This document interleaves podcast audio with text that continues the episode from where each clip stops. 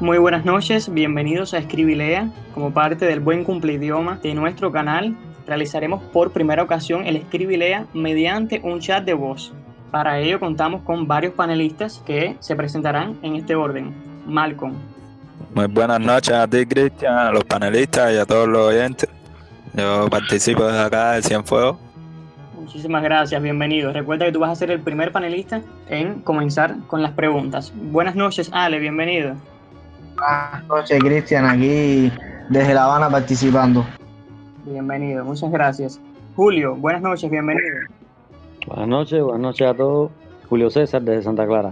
Y ya por último, la cuarta panelista de esta noche es Keila. Buenas noches a todos desde Camagüey. Un saludo entonces. Presentados los panelistas, vamos con el primer tema de la noche. Este tema nos lo envía Lourdes Carrons, vecina del municipio Plaza de la Revolución, La Habana, Cuba. Los panelistas deberán indagar por una obra literaria.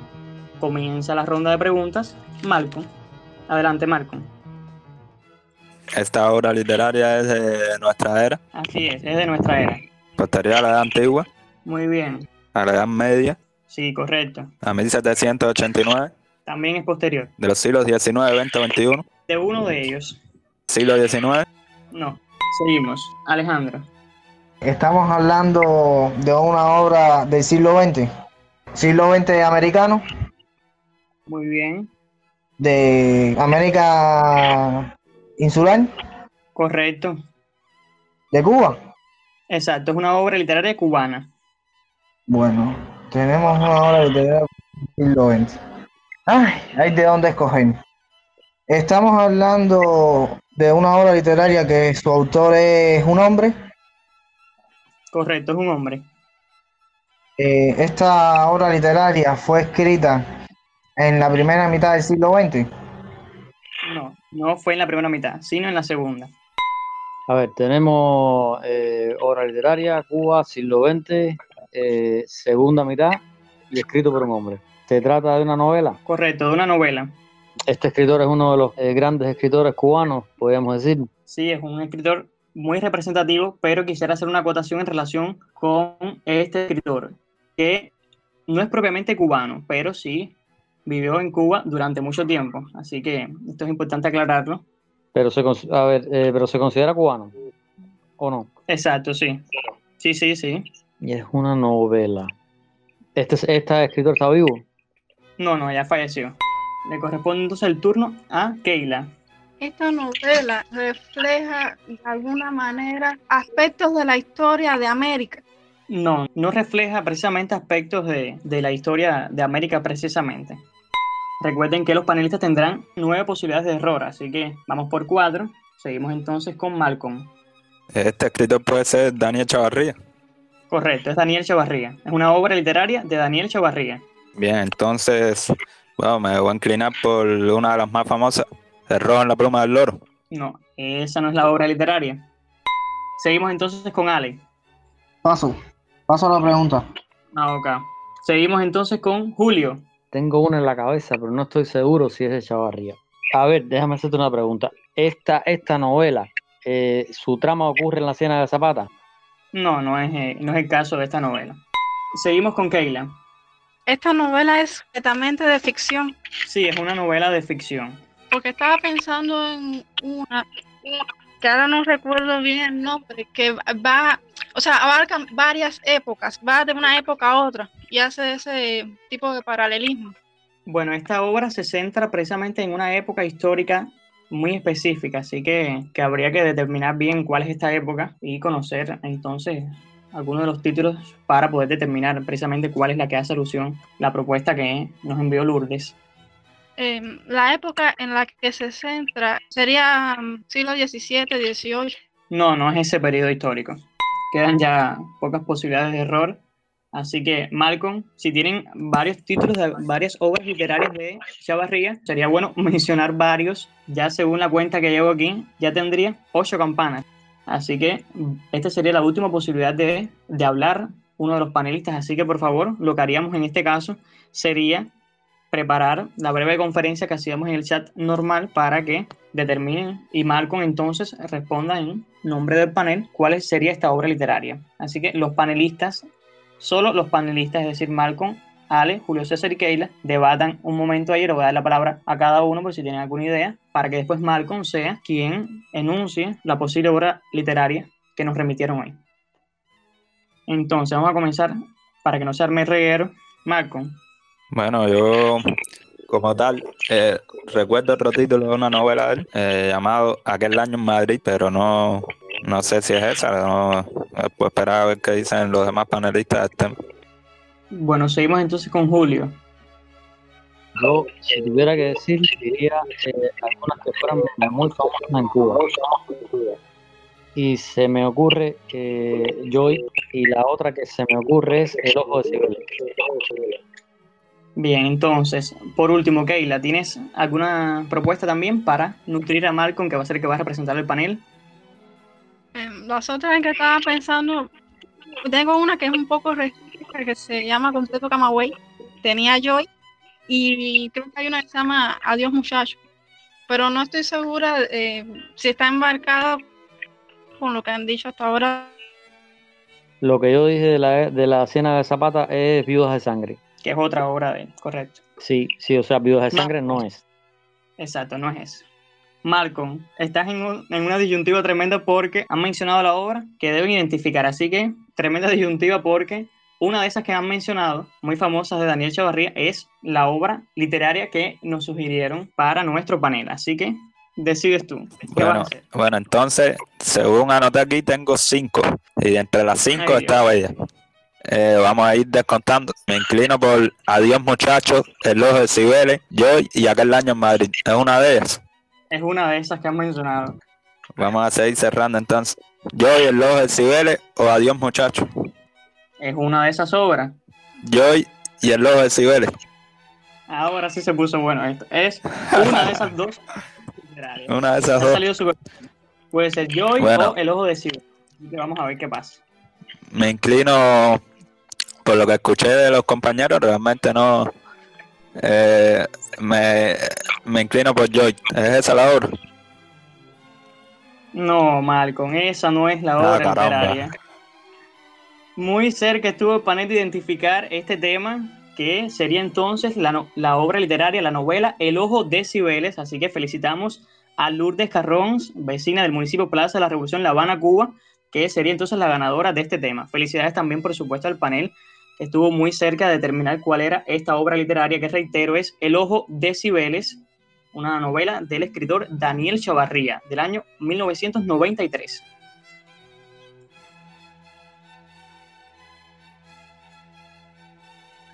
El segundo tema sería otro que nos han enviado uno de nuestros suscriptores. En este caso se trata de un personaje célebre. Esta propuesta de tema nos la envió Luis Busto, vecino de la ciudad de Maracaibo, Venezuela, y como ya anuncié, nos envió como propuesta para el panel que identifiquen un personaje célebre. Ale, comienzas tú a determinar este personaje célebre. El personaje célebre es de nuestra era, Correcto. posterior a la edad antigua, Muy bien. a la edad media. No, no es posterior a la Edad Media. Así que entonces le tocaría el turno a Julio César. Estamos hablando de personajes europeos Correcto. de un país con costa, Muy bien. costa del Mediterráneo, Correcto. país peninsular, Es peninsular el país.